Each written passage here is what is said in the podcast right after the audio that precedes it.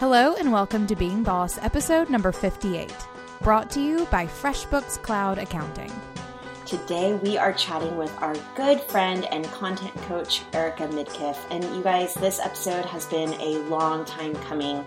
I think geeking out about content is one of our favorite things. So we're going to be talking in this episode about why writing is important, about finding your voice. We're going to be talking about different ways you can be creating content and why having a content strategy is so important. And we thought that there is no better person to jam on this topic with than our friend Erica Midkiff. Get your business together. Get yourself into what you do and see it through. Being boss is hard. Blending work and life is messy. Making a dream job of your own isn't easy. But getting paid for it, becoming known for it, and finding purpose in it is so doable. If you do the work. Being Boss is a podcast for creative entrepreneurs brought to you by Emily Thompson and Kathleen Shannon. Check out our archives at lovebeingboss.com. One of my mottos whenever it comes to running a creative business is that you track what you attract. So you guys might know about my chalkboard system for tracking my clients, but I also think that it works whenever it comes to your finances too. So I was recently coaching a creative who was a total mess about their finances and felt like they weren't making the money that they wanted to make. So I asked them a little bit more about how they were tracking their finances, and they revealed that they're not at all. So I recommended FreshBooks immediately. It's so easy to use. It's so intuitive. You don't have to have a degree in financing or accounting to use FreshBooks. So I think that tracking your income and your expenses really just almost on a woo-woo level gets you in touch with your money in a way where you start attracting more of it. So try FreshBooks for free today. Go to freshbooks.com/beingboss and select Being Boss in the How Did You Hear About Us section. Erica is a content coach who helps creatives listen to and trust themselves so they can share what they know with those who need to hear it most. And Erica has been like one of my online girlfriends for a couple of years. So I'm really excited just to hardcore girl talk for a minute. I think Tara's going to be jealous because my sister, has officially dubbed Erica her girlfriend. I think that she even had a dream that you guys were married. Whoa, Tara! Kathleen, I should out on the podcast. And I want to mention too that because we have a lot of mom bosses, Erica and her wife are expecting a baby soon. Is that okay to share, Erica? 100%. I'm super excited about it. So the baby is due in April? Yes, April 18th. I'm excited to kind of hear what happens there. And maybe we can even dive into that a little bit, what you guys are doing to prepare for that and how you're going to continue being a boss while also becoming a mom. But first, let's jump into talking content, all things content. But first, do you want to give a little bit of background to your entrepreneurial journey and how you ended up here? Yeah. So I started out a few years ago. It's always hard for me to remember how many, so I won't get into that numbers game. But I started out as a copy editor, which is somebody who specifically goes through and does grammar and punctuation and commas and all of that nerdy stuff that I really get into. I was that girl in college and in high school that everybody was like, can you read my paper? And I always said yes because I loved it. So that's where I started. And I really liked doing it. I liked shaping up people's words and really figuring out better ways for them to say what they were saying. But pretty quickly I thought, I want to back up in this process a little bit. I want to be there when you're starting to write this. I want to help you shape it. We would be doing less work on the back end if we'd done more work on the front end.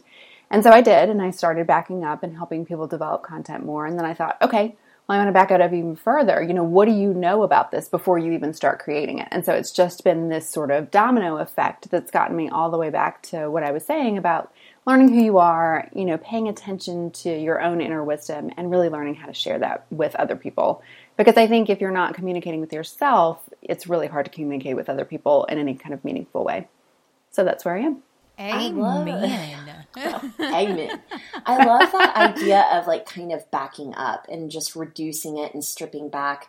that's something that I found myself doing in my creative career, and it keeps coming back to the purpose, like the why of why we do what we do. So I love that.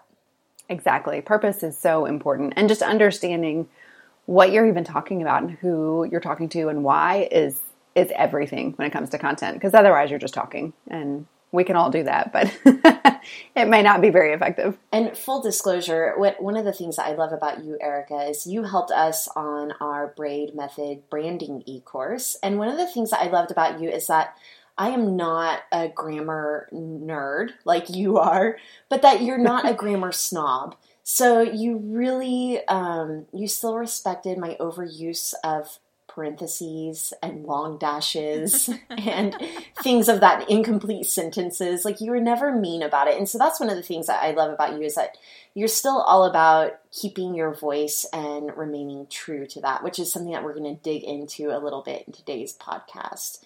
But first, I want to talk about a little bit, and we can start wherever you want to, and we can go wherever this takes us, but I want to talk about why writing specifically writing is important whenever it comes to creating content. Yeah. So, it's in essence, it's how we communicate with the people we are meant to help. And I think there are people out there that we are supposed to be helping. You know, we've had this combination of experiences and wisdom and ideas, and just everything that's happened has led us to the point where we are now. And someone else needs something from us, you know, whether it's, I know there's a lot of designers, photographers, writers, coaches. Somebody needs something from you. And so that's how you get it out there. It's how you share your vision for how life could be better for these people that you know you can help. So it's important in that way. And writing is a really easy way to kind of go behind the scenes and really shape what you want to say before you put it out there. So it's almost, can help you remove that foot and mouth situation that so many of us have when we're speaking, me included. I don't know what you're talking about. No, I know. No one here does. Certainly not me. But it's also really, I'm learning more and more, it's how we communicate with ourselves.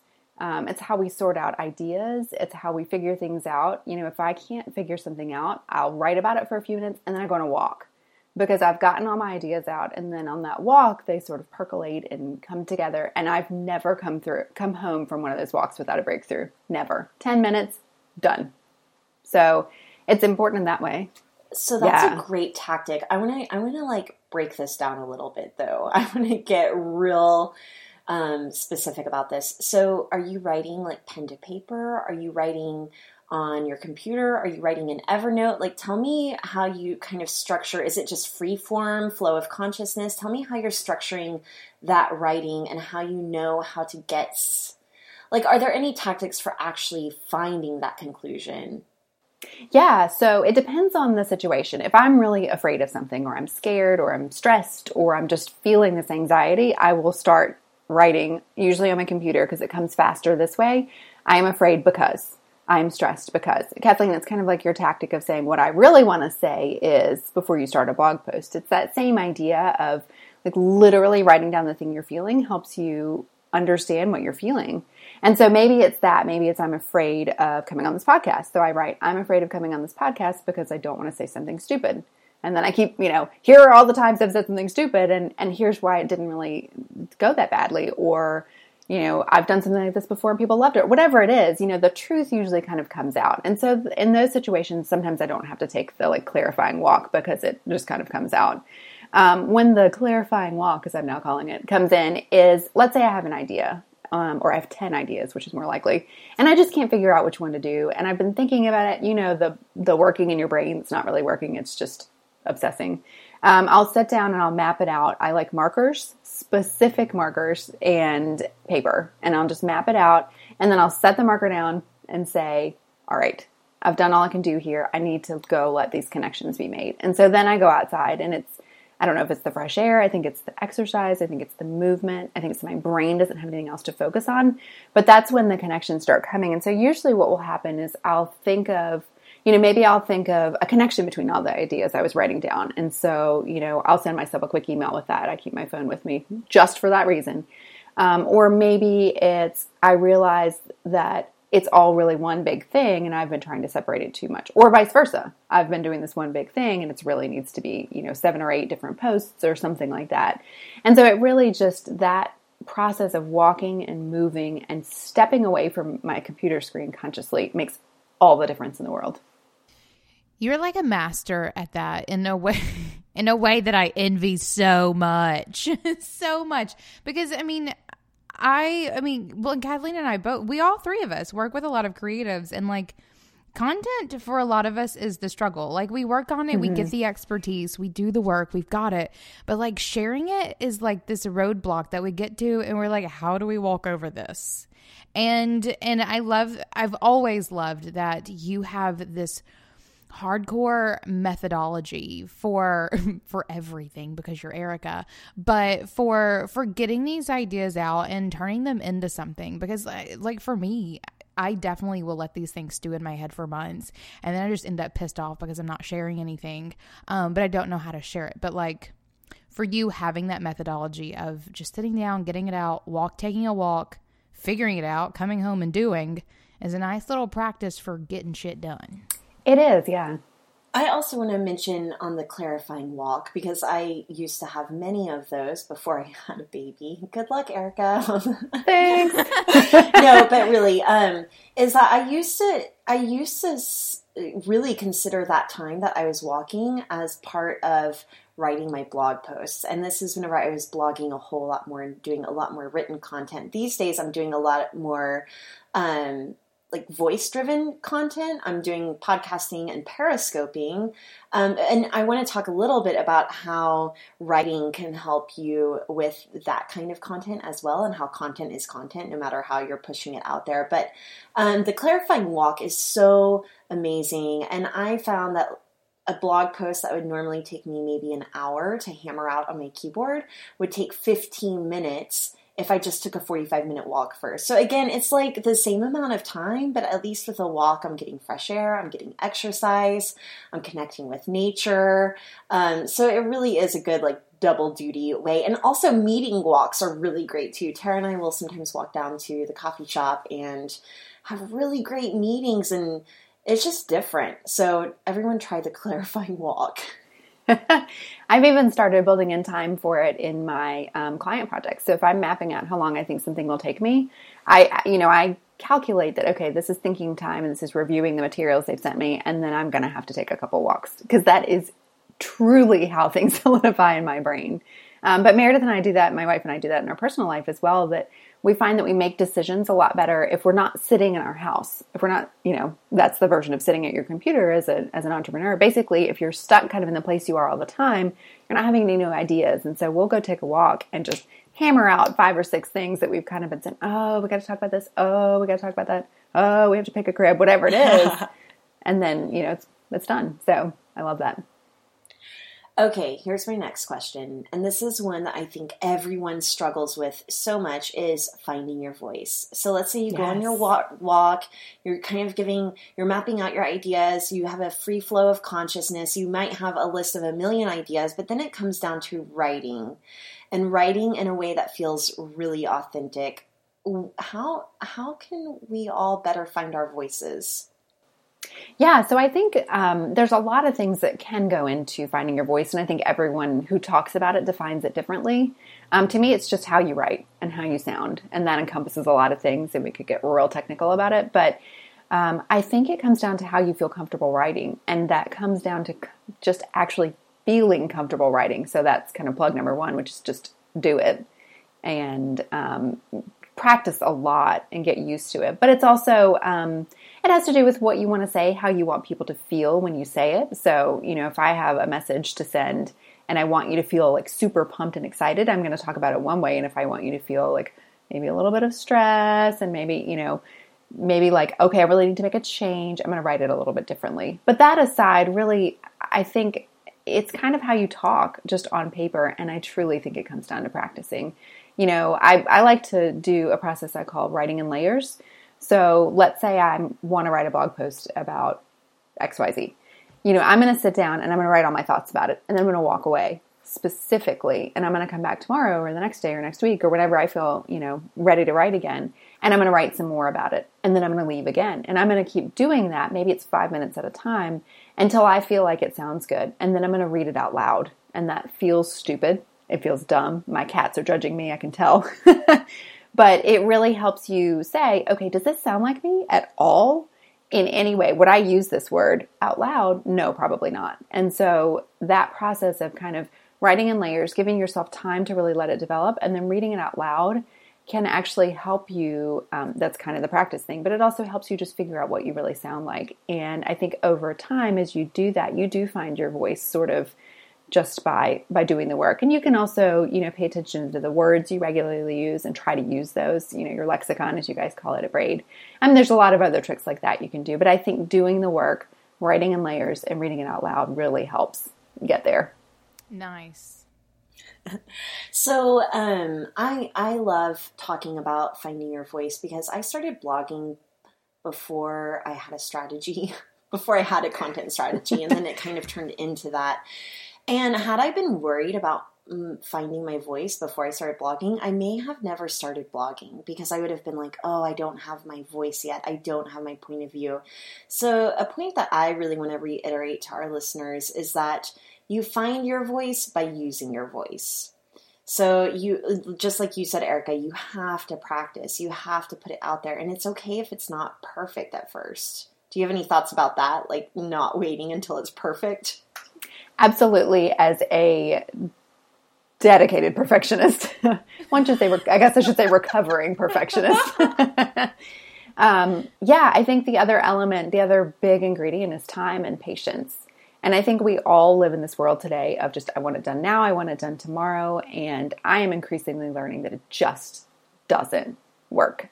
Any of those big things worth having, like a voice that feels really good, a writing practice that feels really good, whatever it is, you just have to be patient. And so understanding that, like, I'm going to start blogging today, I'm not going to put out something that sounds like what I put out in 6 months, but it's a step on the journey. If I don't put it out there, if I keep working on one blog post for 6 months, I'm going to get way less out of it than if I put out a blog post every week for 6 months. You're going to make a lot more progress. And so I think absolutely it takes time, and it takes just being willing to put it out there and being willing for it to be imperfect, which is really hard.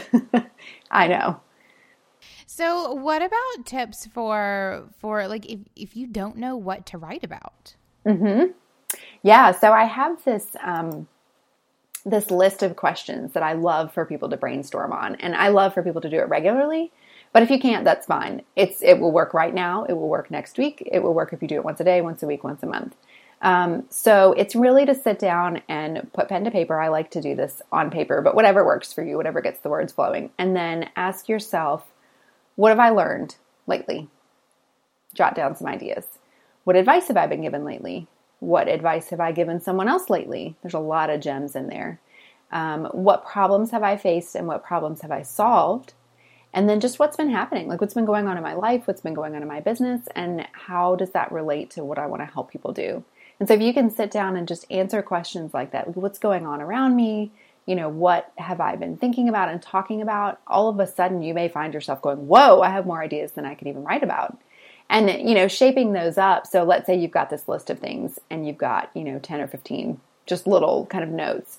It can be hard to see how they all fit together. And so I like to just take those and start writing about them. Even if it's a paragraph, maybe that paragraph fits in with another paragraph. And then suddenly 3 or 4 of them make a story or, script for a Periscope if you like to script those things. Or just like an idea, maybe a paragraph turns into a longer Periscope. So I think just paying attention and then being willing to sort of work with those little pieces of an idea and knowing that they can turn into something bigger, but they may not. They may just be, that was interesting. I'm moving on. So I'm going to include a writing prompt PDF in our newsletter. So if you guys are not signed up for our newsletter, be sure to go sign up because every week, or maybe not every week, but I'm sending out lots of worksheets now with our newsletter every week. So it's just another good reason to sign up. So anyway, thank you so much for those writing prompts. I think it's so helpful. And I found that, and Emily does this too, that having conversations with creatives where maybe there's no intention for making money, but just helping someone are great ways to create content. So Emily does her 3 and 30, where she does 3 meetings a month, 30 minutes each, where she's giving a free consultation to a creative entrepreneur. And I will often just set up coffee dates with people who ask, because it's a great way, like just having a conversation with someone is a great way to kind of suss out your point of view and some of those prompts that you're talking about, Erica. So be sure to do that. Like, don't hole yourself up. Have conversations with people. It will help you create content. Yeah, and look to things you've done, like, say, in the Being Boss Facebook group. You know, look back. If you make a comment or give some advice to somebody and you think, whoa, where'd that come from? Copy and paste. Put it in a document and then keep going. You know, okay, so I said this, like, how could I make this work for the rest of my audience? You could even start, you know, a column where you kind of say, you know, these are things, this is advice I've given to other people. If you don't want to fancy it up, you know, you could just say, here's some advice I gave somebody else. I thought it might help you. But that kind of stuff is just, it's you really thinking about a real problem. There's such a big difference between sitting at your computer and thinking, what do my dream clients want to hear? Maybe they want to hear this. And like an actual person asked an actual question, you gave a specific answer that's gold. So don't lose this. Yes, totally. The more specific and the more real you can make your content by looking at real conversations, the better it's going to be. The more your clients or potential clients or followers or audience, the more they're going to say, oh my gosh, you were inside my head. Because I just think it's that specificity. That's the word. That is what helps you find your voice. Absolutely. True that. I mean, I think like you're just saying, it makes you relatable. And I feel like a lot of times whenever people are writing content, especially if they're like forcing it out because I have a blog and I have to put something out every week and you just do. Like backing up and looking at real conversations you're having and just sort of capturing those makes it relatable in a way that just cranking out content never will. Precisely. So I want to talk about platforms for a little bit. Yes. So Erica, obviously you helped us with our e-course. You're probably going to help us with our book. Yep. Yeah. 100%. Yeah, book. I'm excited. A really intense conversation in Being Boss New Orleans where me and Tara and Erica were all sitting at Café du Monde eating beignets and coffee. And we started talking about writing a book. And the topic of writing a book stresses me out so much because I know how much work it is, which is why I will be working with Tara and Erica and Emily to hammer it out. Anyway, so whether it's an e-course or an e-book or a book or a blog or social media or Periscope or a podcast, let's talk about like the places where your content lives and just what are your favorites or what would you recommend for someone starting out? So I have a blog and a newsletter, which right now are the same thing. And I've thought about turning them into different things, but it has not happened. And I'm also on Instagram and I'm really not anywhere else. I have a Facebook account for groups and stuff. And I have a Pinterest account that at one time I was pinning a lot of really good articles and stuff. I just kind of haven't really kept up with that. I like doing it. I just haven't really made the time to keep going. I have not done much on Periscope because I really like writing and I am somebody who would just stress so much about the video part. But I think it's a really cool thing for people who either don't love writing or who want to get a little more personal or who just really feel comfortable like hopping on for 10 minutes and talking about something. It would take me a week to do that. And so I think it's really about where you feel comfortable. I think Instagram has turned into kind of a mini blogging platform for some people, and for some people it's not. But I like that about it because I feel like it's everyone I've talked to lately who has talked about struggling with blog content has said, I have no problems on Instagram, but I really can't write a blog post. And you know, raising my hand. Yeah. And it's, you know, I keep saying to them, okay, well, take your Instagram posts once you're done with them. Like, don't put any more pressure on Instagram, but you know, just take them and do something else with them, pull them together, find a theme, keep writing, share them in a newsletter or a blog post just as they are and say, you know, I share more like this on Instagram. I mean, you can do so many things with those different elements. But one of the things that kind of came out in a conversation I was having with somebody recently was your content should almost feel like cheating.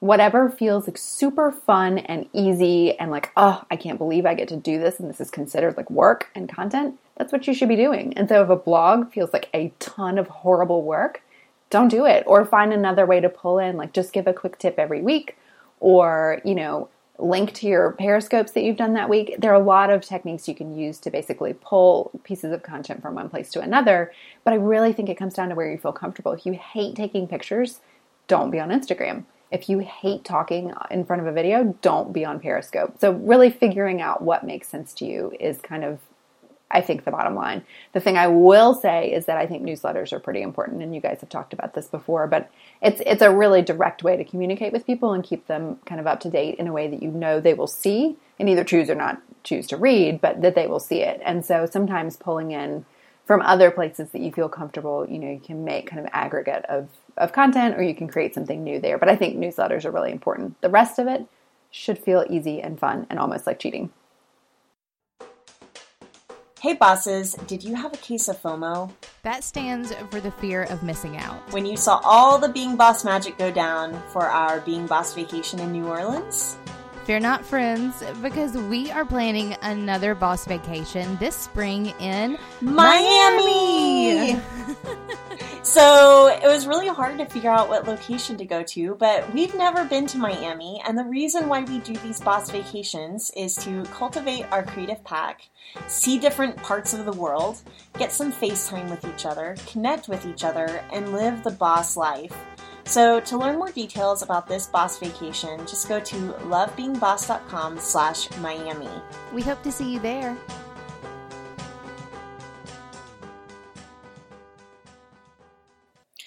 I want to talk about newsletters, a few things, because one, I love the way that you structure your newsletter. Like, I feel like there's some technical stuff. I could even pull it up in front of me and look at it, but maybe you can speak to this a little bit more specifically. But I feel like you always have like something at the very top where it's like a little brief.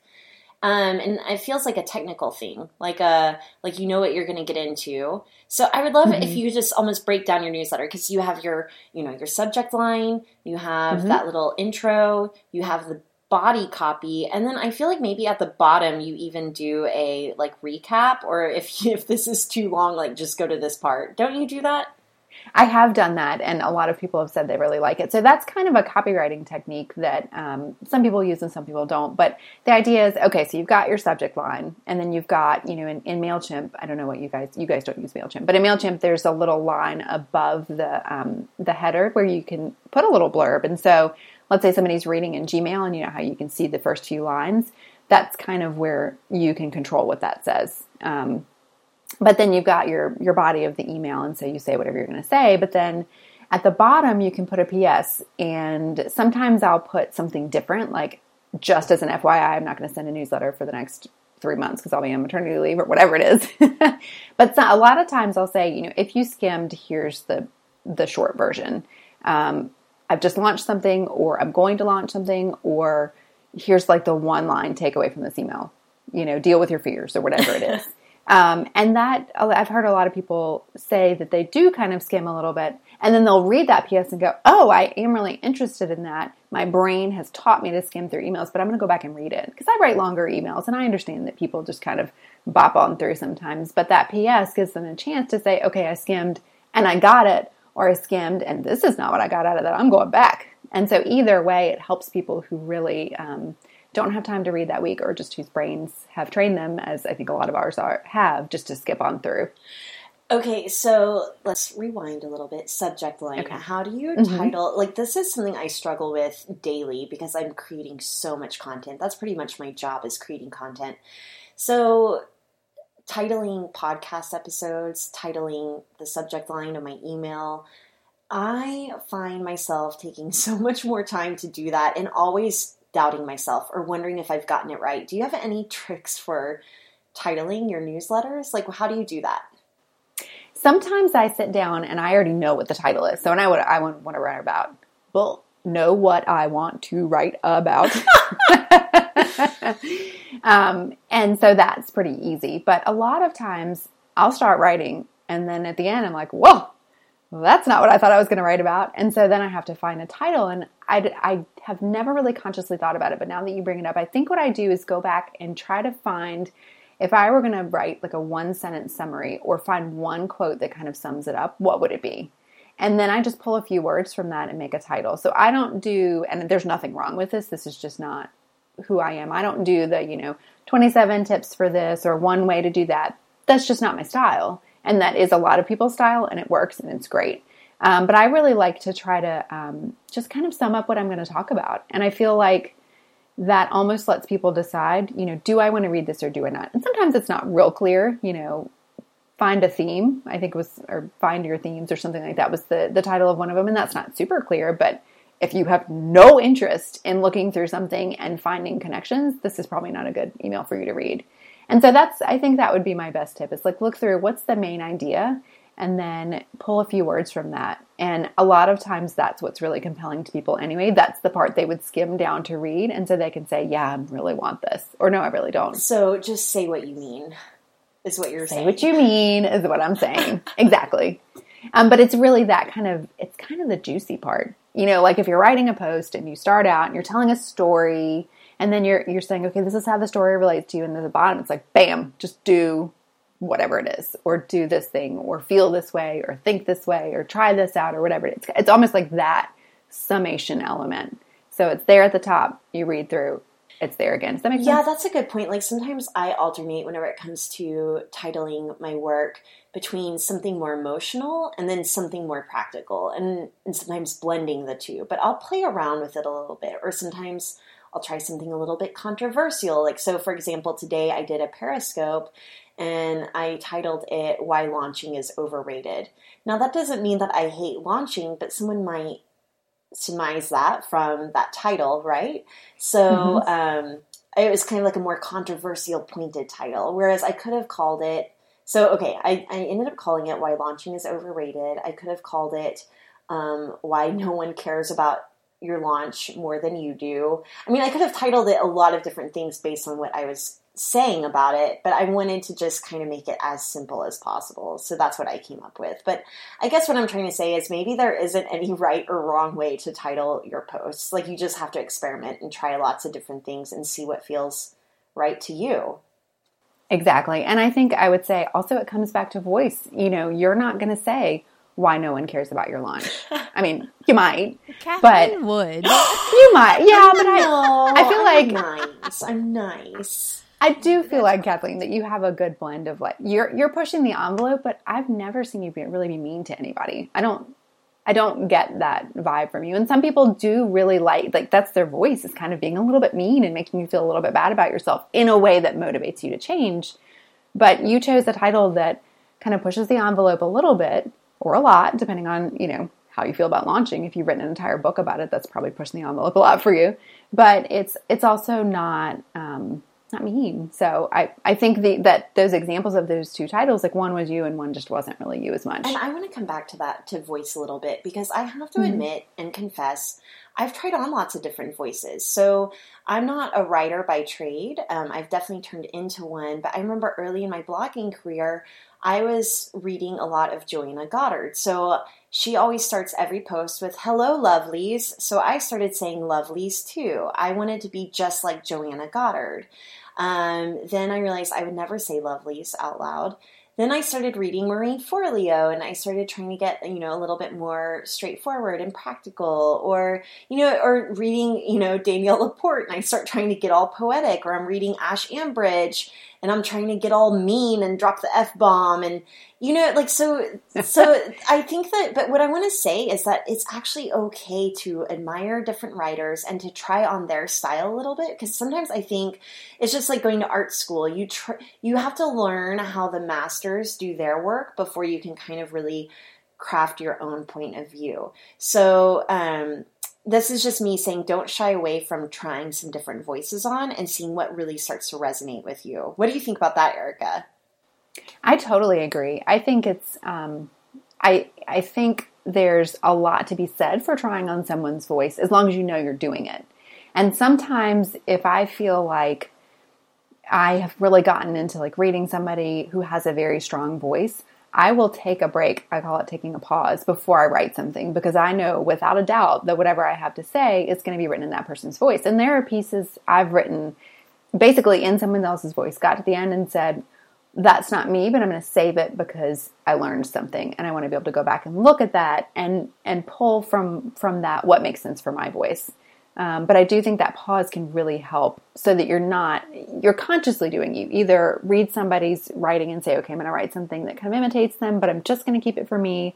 Or you say, I've been immersed in this voice for a while. I'm going to pause and then I'm going to write something of my own. I know everything that I've ever read and thought about will be sort of jumbled up and influence what I write, but it's not a direct copying. There's a big difference. Huge difference. I know that, like, whenever I start writing more about my vagina, I've probably been reading too much Lena Dunham. But at the same time, so here's like an example of copying versus being influenced by. I started reading a lot of Nora Ephron and Lena Dunham, and what it did is it gave me courage to take ordinary moments, and I think, is it Julia Cameron in The Artist's Way? Or maybe who is it that writes about the 1-inch square and like viewing the world through that 1 inch and really expanding on it. So like finding the detail. And I feel like that's something that Nora Ephron and Lena Dunham, who I both admire, do really well. So I try and think, okay, wow, they do this really well. Where in my life can I find a detail and expand on it like they have? And that's where the influence comes in versus the copying. Exactly. Yeah. Influence versus copying is a great way to put that. I love that.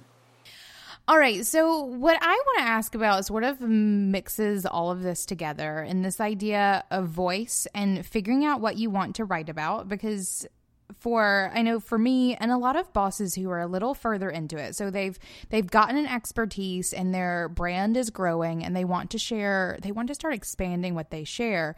And especially if they're on multiple platforms, like how it is that you expertly guide your clients and those around you in sharing their content on multiple platforms when they have different things to talk about.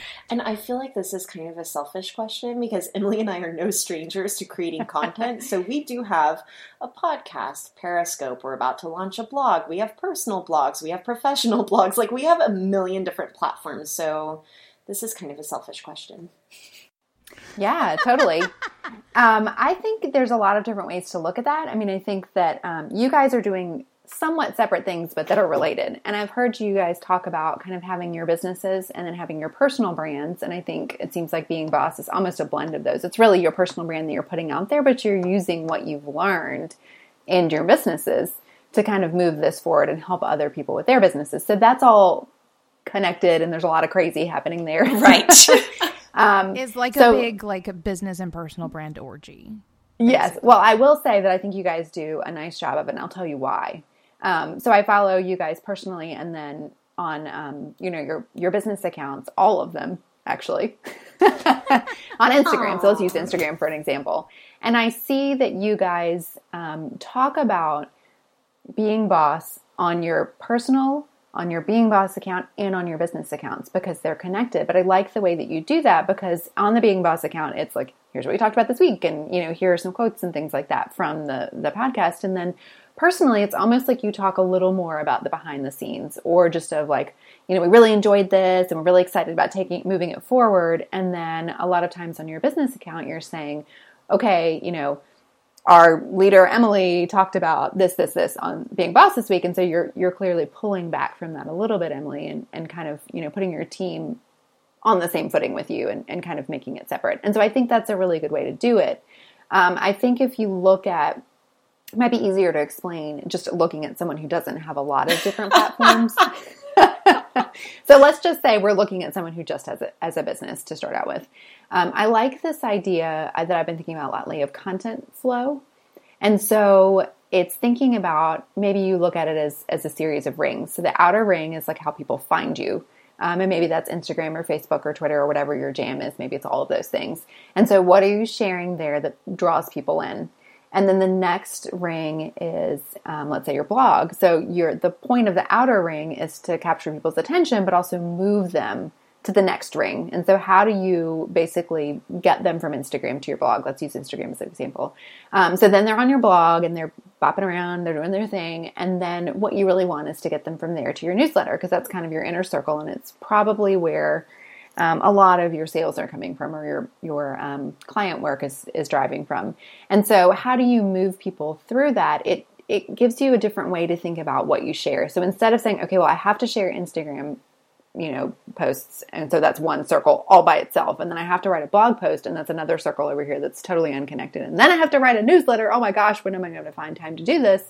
You can almost start with the newsletter and say, okay, here's what I'm going to share.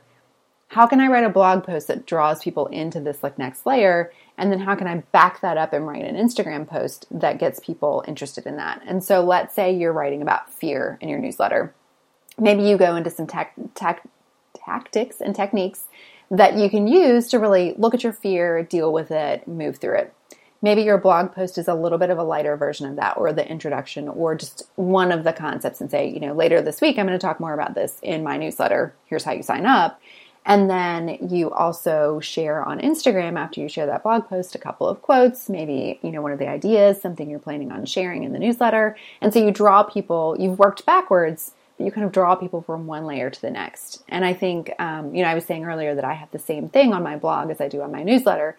And that's mostly because I haven't really sat down and done that content flow for myself. I do it in a way, but it's kind of a do as I say, not as I do situation. There are so many things we can talk about there with newsletter strategy versus blog strategy, but I love the content ring. And what I love about it, whenever you were describing the visual of it, is I can see it almost going from the outside in, but then going back to the inside out.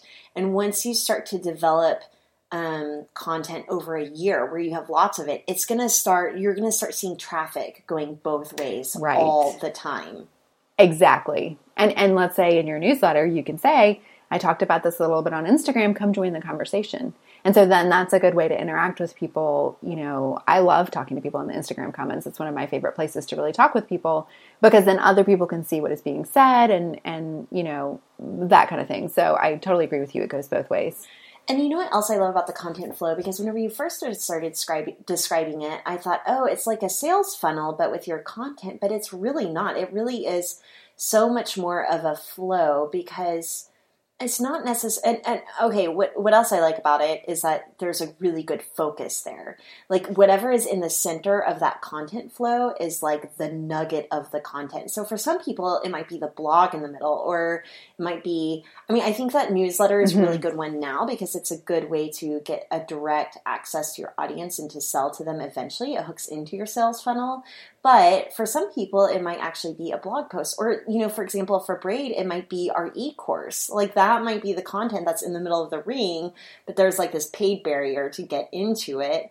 So that's what I love about that. Like your content flow gives you really a focus of like, where are you hitting hard? And then everything else around the edges is kind of like little jabs, or, you know what I mean? Yeah. And then when you're creating it, it's not this like 5 separate creation processes that make you feel super overwhelmed. You're sitting down, you're creating something. Okay, I'm going to pull some pieces for the blog post. I'm going to pull some quotes for Instagram. I'm done.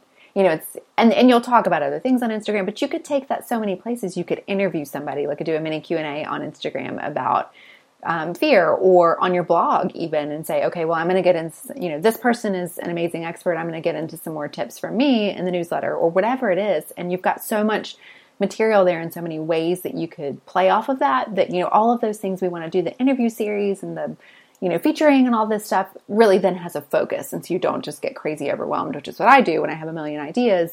It's really more concentrated. And then you have room to share on places like Instagram or Facebook or Twitter, kind of what you're doing day to day, and that fills in those gaps. So it's not all just go to my blog. That's just one piece of it, but you're also sharing other things that come to mind, and there's a place for that.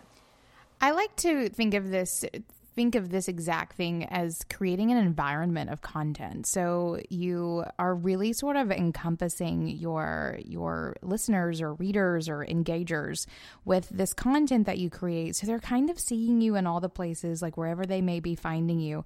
And you really can create an environment where you have different aspects of a topic being talked about in various places, and they're just kind of consistently reminded of what you're doing, but you're giving value to them wherever it is they may be, and pushing them around to your different places, depending on what they want to ingest.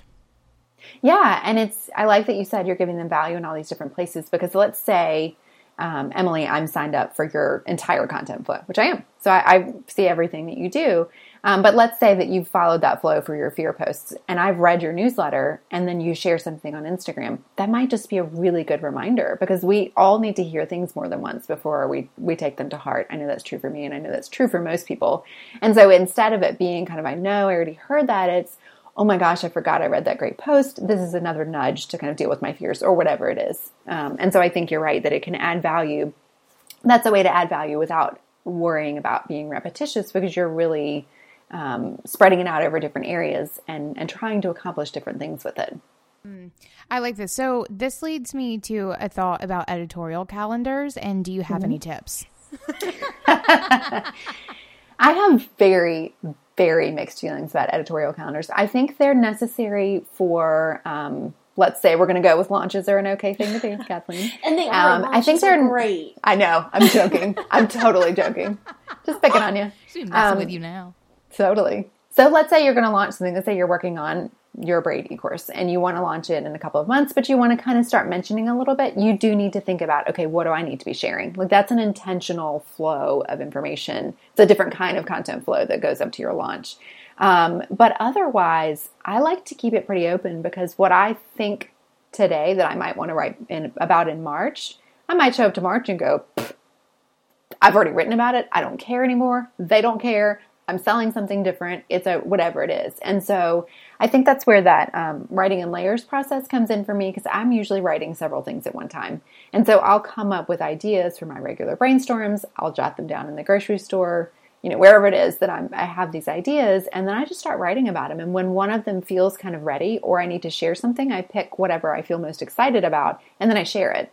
And so there's a mix of sort of editorial calendar, like I know all of March is blocked out for a launch or whatever it is, but then in January and February, I still need to share, and so I'm just going to kind of share what comes up. And I think in some ways that naturally ends up moving toward your goal anyway, because you're creating whatever it is you're going to launch, and so you're kind of thinking about it, and so it lets you be in the space that you're in now and work on what you're working on now and also talk about it without feeling contrived, without feeling like you're forcing it. So that's kind of my feeling about editorial calendars is fill in what you know you have to do and then just sort of let the rest develop, but give yourself space to create it. I have some thoughts about that too, about editorial calendar. Okay. Whenever I'm coaching my clients around content, and this is what I want to kind of tap your brain about, because I think one of the things that you're really great at, Erica, is if you're writing a lot and you're kind of doing these brain dumps and mind maps, is really uncovering the patterns. And so I like to think of almost 5 buckets of content, you know, and there are these overarching themes that is coming out in my content. So for example, Being Boss, we're about to redo our branding and we're going to launch a new website, and in that is going to be included, well, with that is going to be a blog.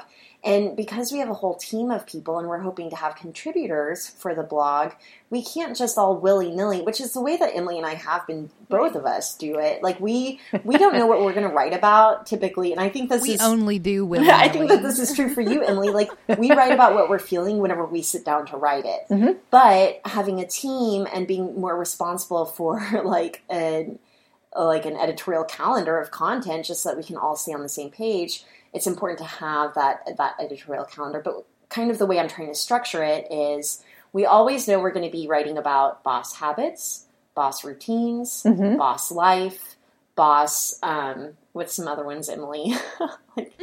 No, I'm leaving you out. I can't even, but like we have these buckets of categories. So like whatever we're writing about has to kind of fit in within those themes, but then we kind of leave it more open so that there's flexibility to write about whatever we want to write about, but still within, like, so that we can literally tag it with those categories. Mm-hmm.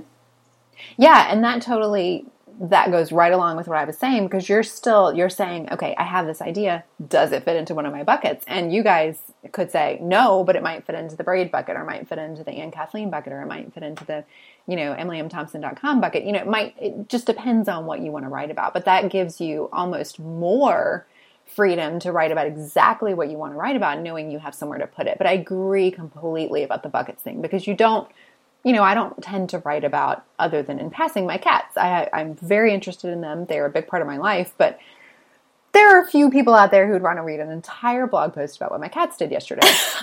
Funny or not, you know, nobody cares. And so there are definitely things that don't fit. And I think that's where, you know, the brainstorming comes in, but also I think really creating those buckets is really important. And that's often hard for people. I get a lot of people come to me and say, I have all these ideas and here's what they are. How do I shape them up? And to me, it's very clear because I'm not in their head. I'm going, oh, well, this is very obvious. This fits here. And then I create those buckets and they either say, oh my gosh, yes. Or, well, that leaves out blah, blah, blah, which they hadn't even written anything about. So either way, I think being able to create those buckets is really important, but it can be tough. And I think, you know, getting with someone else who, you know, is a business friend or hiring somebody to help you narrow down those buckets can be a big step toward really feeling comfortable writing within them. So I agree with you. And unless you have a planned schedule, like week one is boss habits, week two is XYZ, week, you know, whatever it is, unless you have that planned schedule, you still have flexibility. And you can also go back in and say, we've written a lot of boss habits posts lately. Maybe want to write something else this week. And so then you pull from something else you've kind of been working on or thinking about, and then you shape that up. Emily here, coming at you to talk about managing your schedule. One of the hardest things about being boss is how many people can be vying for your attention. From clients and customers to online buddies, real-life friends and family, and more, scheduling time to focus on your work or yourself gets more and more important the more boss you get. Our friends at Acuity Scheduling are here to help you take back your calendar, giving you the functionality you need to easily block out times for focus and leaving time open for checking in with clients and friends with an easy-to-use interface that matches your actual schedule, with available appointment times making it impossible for your schedule to get hijacked by another meeting. Schedule clients without sacrificing your soul. Sign up for your free 60-day trial of Scheduling Sanity at acuityscheduling.com/beingboss. Now, let's get back at it.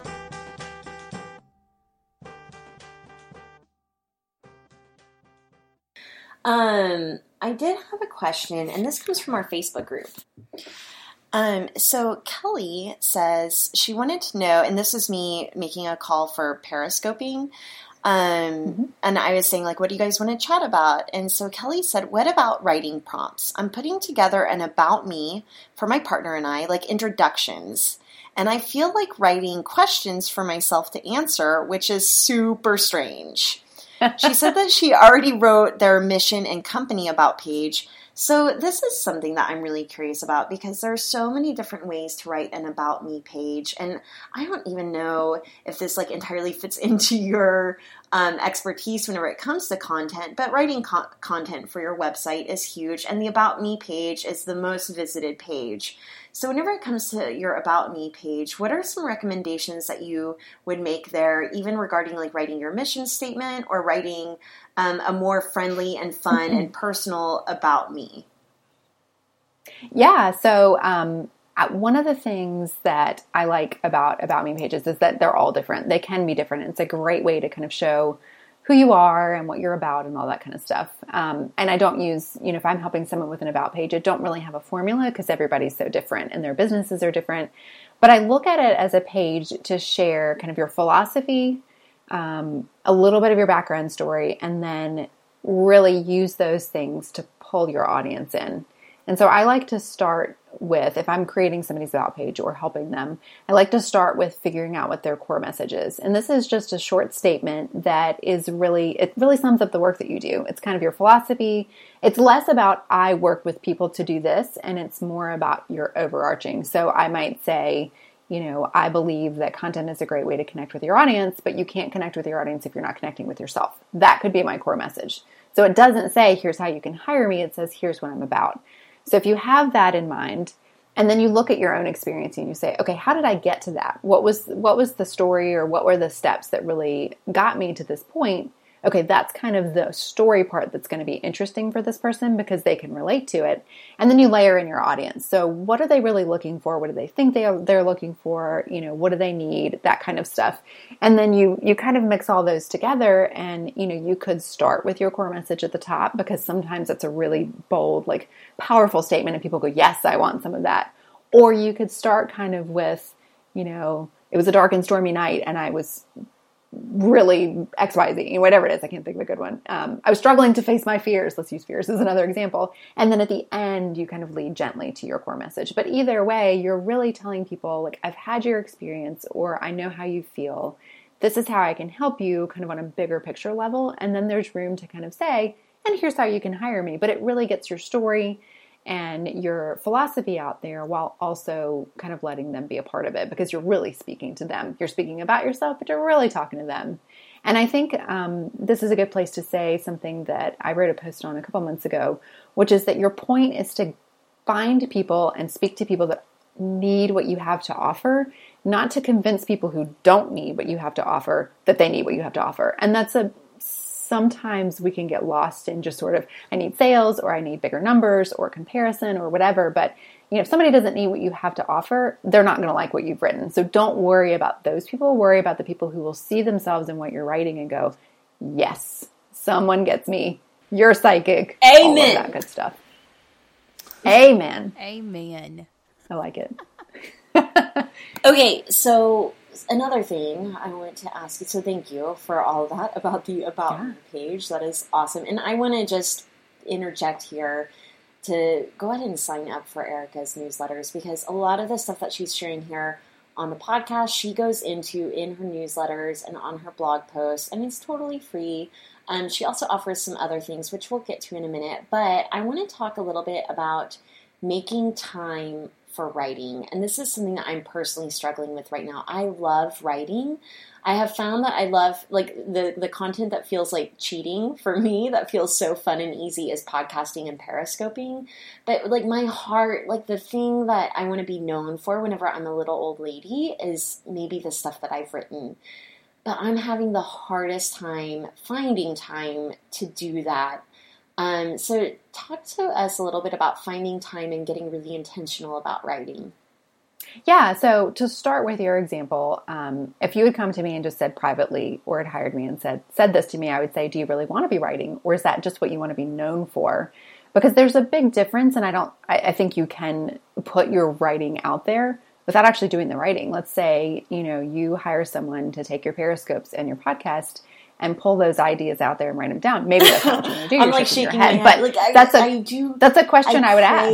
I crave it. So like, we'll pretend like you're coaching me right now. So you want to do this for like my soul to be writing. Right. So for sure, writing is something I want to do. But I think that's a good point. That if you don't necessarily want to be writing, you can be dictating what you want to say and hiring someone. And lots of people do that. Hire someone to write their post for them. But I want to write, so how do I find time for that? You want to be writing. If you had come to me and said, I'm not writing at all, I've never written, I need to start writing, I would say, just start with 5 minutes. And I don't mean 5 minutes a day, I mean 5 minutes. You have 5 minutes, I have 5 minutes, we all have that time. And that's really, what I'm really saying there is start slow. And I know that, you know, for you have a lot of writing obligations, and so that's a little bit harder. But it's also, maybe it's scaling back your expectations a little bit. So if you're writing 3 times a week, maybe it's writing once a week. If you're writing once a week, maybe it's writing once a month for a little while until you get into that groove, because you want to make yourself feel comfortable with what you can do, not bad about what you're not doing. And so I think starting small and just sort of saying, okay, well, I'm going to write today for 5 minutes, and then I don't have to write anymore if I don't want to. Or don't want to, meaning can't seem to make the time for it. Another strategy is to write in the morning before you do anything else. And that's really hard to do. And you have to find what, quote unquote, in the morning and quote unquote, before anything else means to you, because that might mean the second you step out of bed, before you even step out of bed, or it might be when you sit down to your desk in the morning, or it might be after you've done your big project for the day. That's first thing, because it's the first kind of non-money-making thing you do that day. So, you know, but if you identify that time where it feels like there's a shift from one thing to the next, and you can kind of layer in this habit, that's a really good time to write, because you're already making this shift, and you can sort of easily just say, okay, I'm going to spend 5 minutes every time I stop doing this thing or start doing this other thing. And you can kind of play off of that momentum you already have there. And then I think also just paying attention to when you feel most comfortable writing. There are a lot of times where I'll sit down and know I have to write something, and I'll say, nope, it's not happening. It's just not coming. I don't feel it. I don't have any ideas. I don't care. Whatever it is, it's just not happening. And so, working to seize the moment when you do feel like it, but also saying, okay, if I haven't felt like it 5 days in a row, I'm going to have to do it. There's a balance there of sort of wanting to, being in the zone, and then actually making time for it, whether you want to or not. Does that make sense?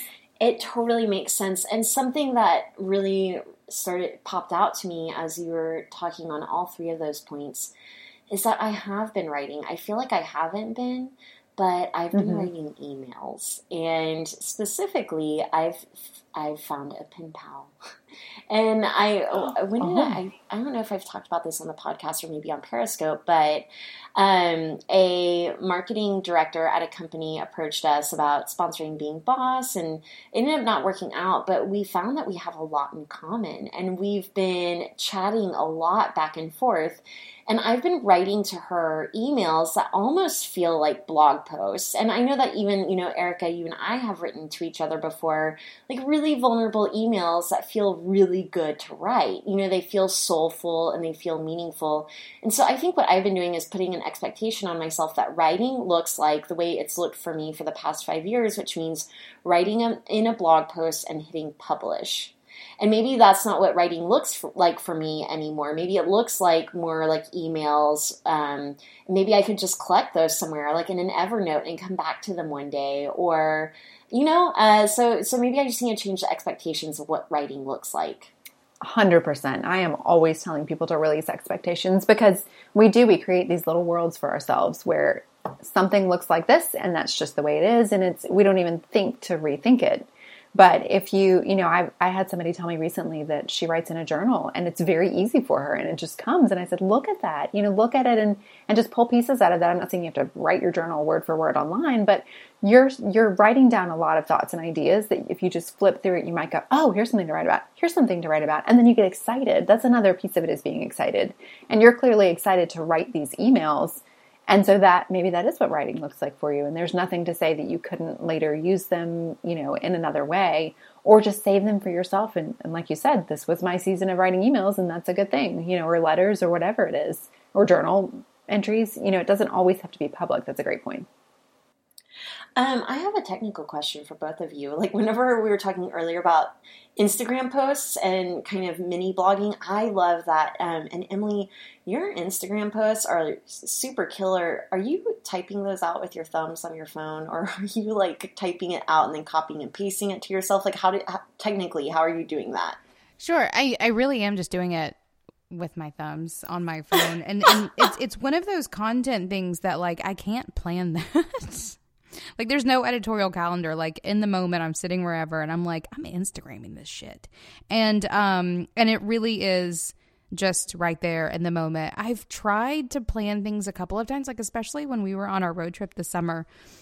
There was a couple of times, like, when I don't have service or whatever, and I open up an Evernote, and for some reason I can't write them in Evernote. Like, I have to be there in the moment. I've talked about this too with my newsletter. Like, a lot of my content has to be right then. My newsletters are usually written like moments before they go out. Like, that is a very common thing for me. So yes, my Instagrams are done via thumb on my iPhone, because that's just how I roll. I like via thumb. That's a good one. And I want to mention this. There is something about finding the right space to write in. So for a while, I didn't like the way that my blog looked anymore, and I had a hard time writing in it. Like, literally, I don't know. It's so weird.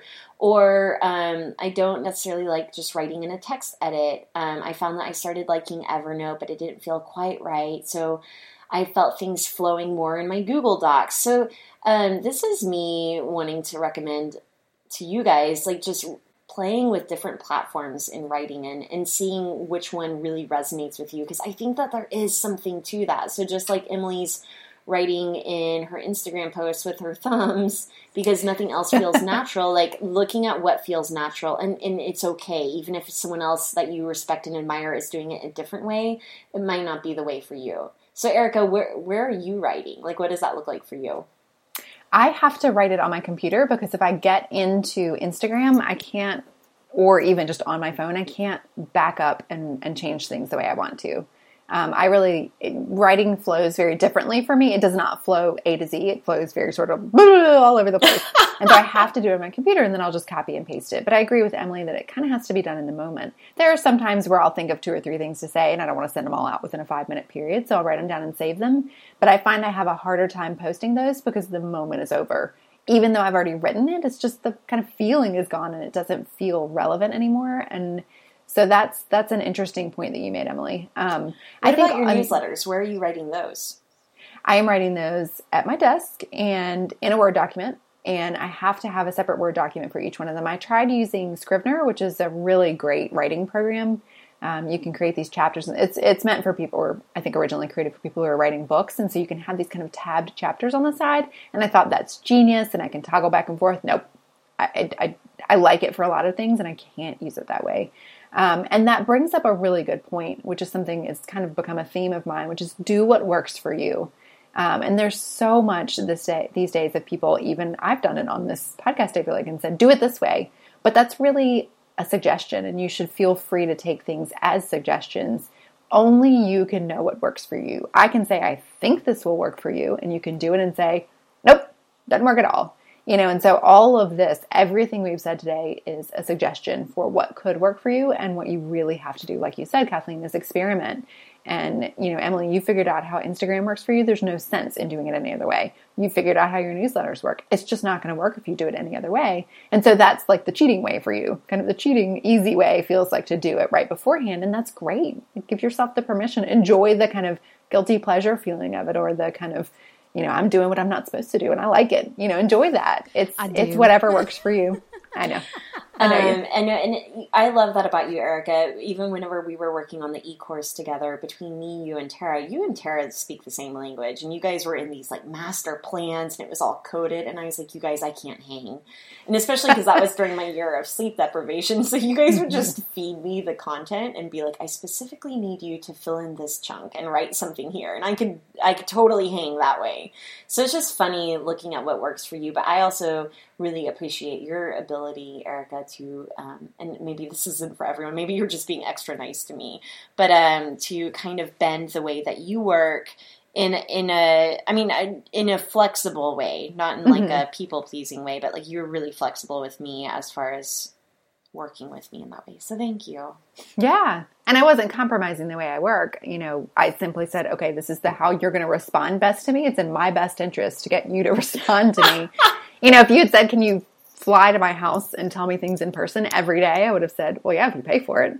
But, you know, so that's something I can't do. I would totally pay for that. Perfect. Next time. But, you know, sending you a separate email with each question so you can handle one at a time and then come back later, that doesn't take any more of my time, or if it does, it's 5 minutes. And so I think that's a big part of, you know, if we talk about like client work on a bigger scale, you know, figuring out what works for other people and just kind of being attuned to those clues of like, okay, this is not working. And it's probably because I could send this email differently. I could break my questions up into 5 emails. You know, that's a pretty easy way to really make client relationships work better, is to kind of know what your boundaries are. You know, I couldn't have edited a different way, or couldn't have developed it very many different ways, but I could absolutely send questions a different way. And so that's, you know, kind of a total side note, but I think that's a really important point, is that everyone works a certain way. And the more you know about the way you work, the more you can just kind of figure out the way other people work, the easier it will be. Ooh, that's a good point. Like, we were talking a lot with Tara last week, or 2 weeks ago, about process and method. And I think that that's a good point, that the more you know about how you work, the more you can kind of break your own rules a little bit, just to be a little bit more flexible.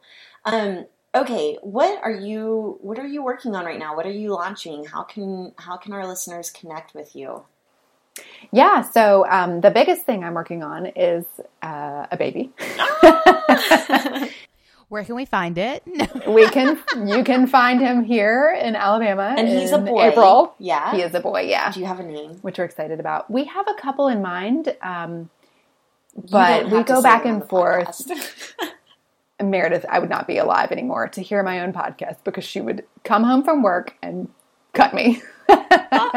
We are waiting until he is born. But we've talked about a few names. We keep coming back and, you know, we'll like a name for a few days and they go, oh, what kind of morons were we? That's the worst name ever. So we'll see. Oh, man, that's rough. Fox didn't have a name for 2 days, and he was almost Grover or Spike. Like, Spike was my number one, and it's because Spike Jones was winning lots of awards around the time that Fox was born. And I was like, that's such a cute name, unless he's a bully. And then it's an awful name. But and then it's awful. Even then, like, 2 days after he was born, he did not have a name. And it's hard. Like, I still don't know if he's a fox. I guess he is at this point. But you could always change it. I mean, if he grows up and says, nope, this is not it. Changing names is not that hard to do. Well, I think it's kind of hard to do, but it's not impossible. We're talking about where people can find you. Sorry to derail that. Total tangent. Anyway, so the biggest thing we're working on is this baby, is what I was saying. And so that's changed a lot of, maybe if you'd asked me a year ago what I was going to be working on this time this year, that's changed a lot of things. So I have a couple of ideas. And in fact, if I'm honest, I have about 75 ideas. But the things I'm really focusing on right now are, number one, email coaching, which I launched at the end of last year and I'm in love with. You talk about cheating. This feels so fun and exciting to me. So basically the idea is that you send me an email with where you feel stuck with your content, and I have a welcome guide that helps you kind of shape that email so it's not just, here's all my ideas. You know, it's a little more, it helps you think through it a little more. But then you send me an email, and I'll spend either an hour or two basically answering your email, but, you know, making those connections that are so hard to make yourself, giving you resources to check out, giving you ideas, whatever works for where you are, basically giving you a little boost to get you on your way, because sometimes we just get stuck in one place, and that's the thing that's holding us back from doing 25 other big things or small things, is that we just can't get past that one roadblock. So that's what that's for. And I've really loved doing those, and had some really wonderful people sign up for that. So that's still open. And then I also just launched at the end of last year, and we're finishing up the first session of it now, something called Explore, and it's 31 days of intentional writing. And the idea is that, just like we've been talking about, finding time and space to write, and then actually doing the writing and knowing what to write about is really hard.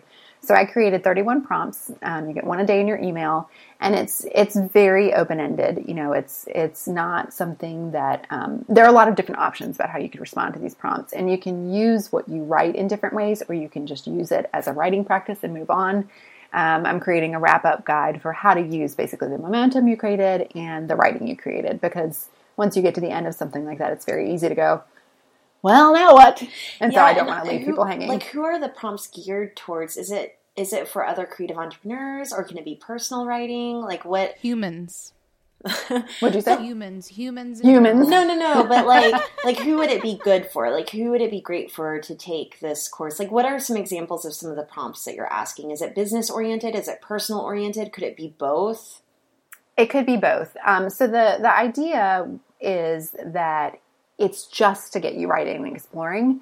The prompts are mostly related to you. So I don't ask a lot of things like, in your business, what is this? It's more like, describe a time where you felt really happy, or write about a choice you had to make that was hard, or write about an idea that won't leave you alone. So it's that concept of, that's very open-ended. And I give examples, like, write an idea about an idea that won't leave you alone.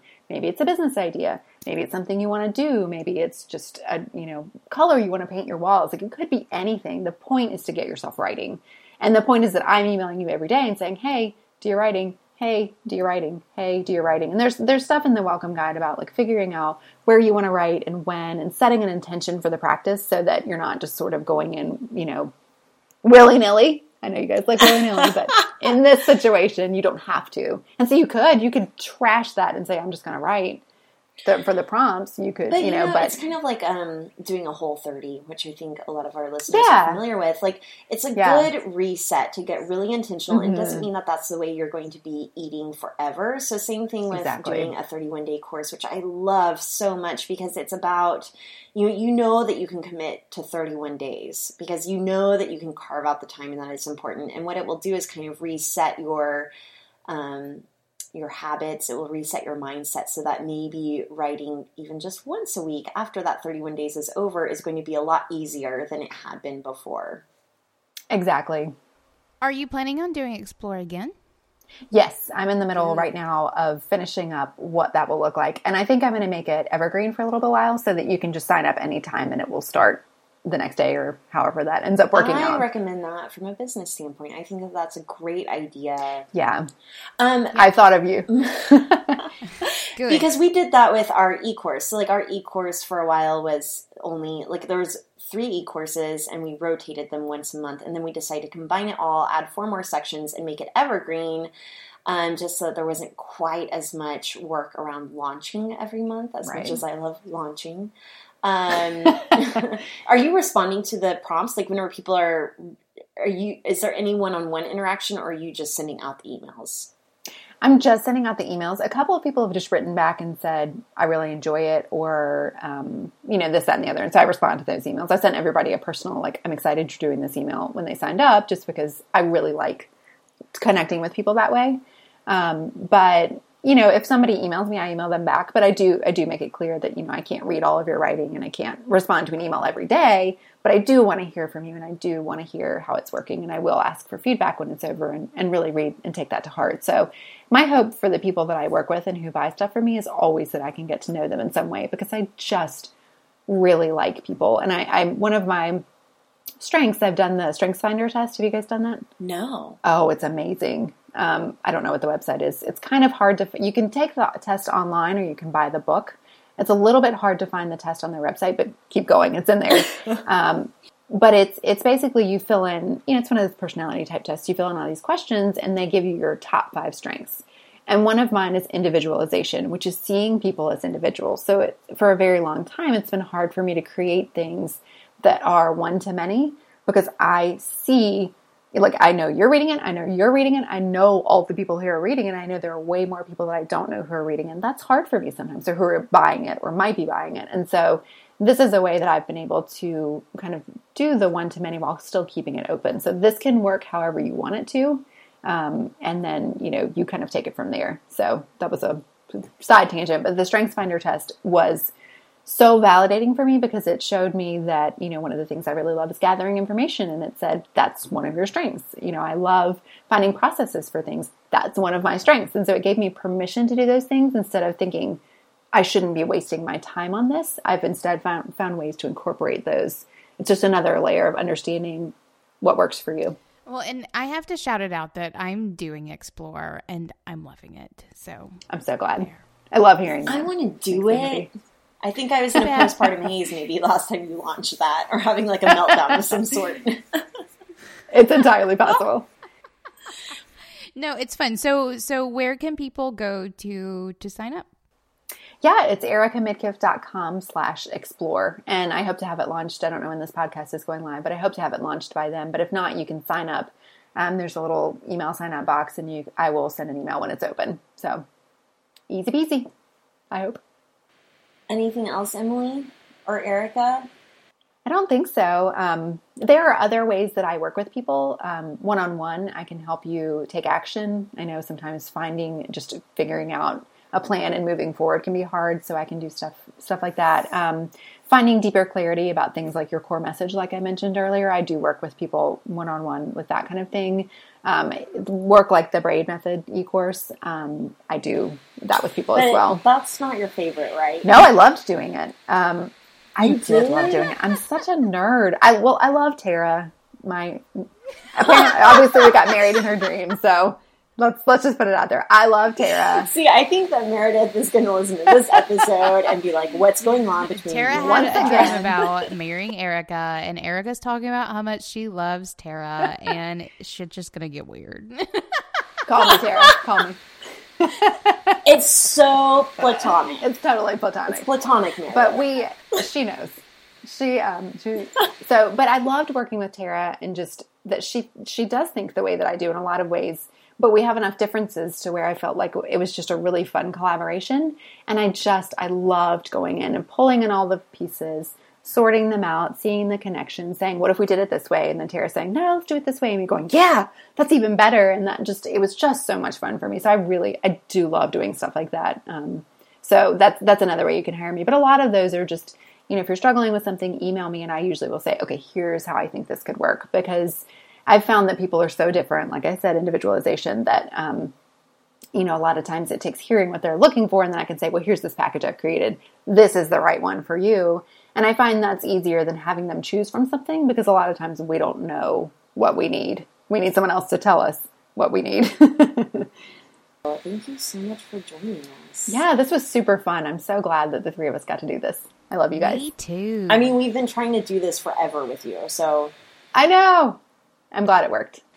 Yay, and good luck with everything coming up. We're going to miss you in Miami. I wish you were there. Me too. I'm really sad about it. New Orleans was so fun. I know you guys are you still taking people, or are you full for Miami? No, yeah, we're still taking people from Miami. So I will just say, your endorsement is appreciated. Well, I want to say that it was incredible to be, and I know I said this to both of you guys, but it was incredible to be in an environment where people were so open and welcoming. I know I said to both of you that if I walked up to a circle of people, they widened the circle to include me. No questions asked. Everyone looked at me. It was a very inclusive group, and there was a special energy that I haven't felt in any other in-person group. It was different. It wasn't better, or, I'm not saying everyone else sucks that I've ever been around, but it was a really cool environment. And I feel like you guys have created such a specific feeling, and that feeling carried over in person. So that's my endorsement. Go to Miami. I'm glad to hear it. And, Emily and I recognize that our boss vacations are not for everyone. Yeah. It's very much a vacation. And we're there to have a good time, but we're also there to get to have really even conversations like this, but in person with each other. And there's something magical about that. So, and we're so glad to have you at New Orleans. We're going to miss you in Miami, but maybe you can come to the next one. I hope so. Thank you for listening to Being Boss. Find show notes for this episode at lovebeingboss.com. Listen to past episodes and subscribe to new episodes on our website, on iTunes, SoundCloud, or Stitcher. Did you like this episode? Head on over to our Facebook group by searching Being Boss on Facebook and join in on the conversation with other bosses, or share it with a friend. Do the work, be boss, and we'll see you next week.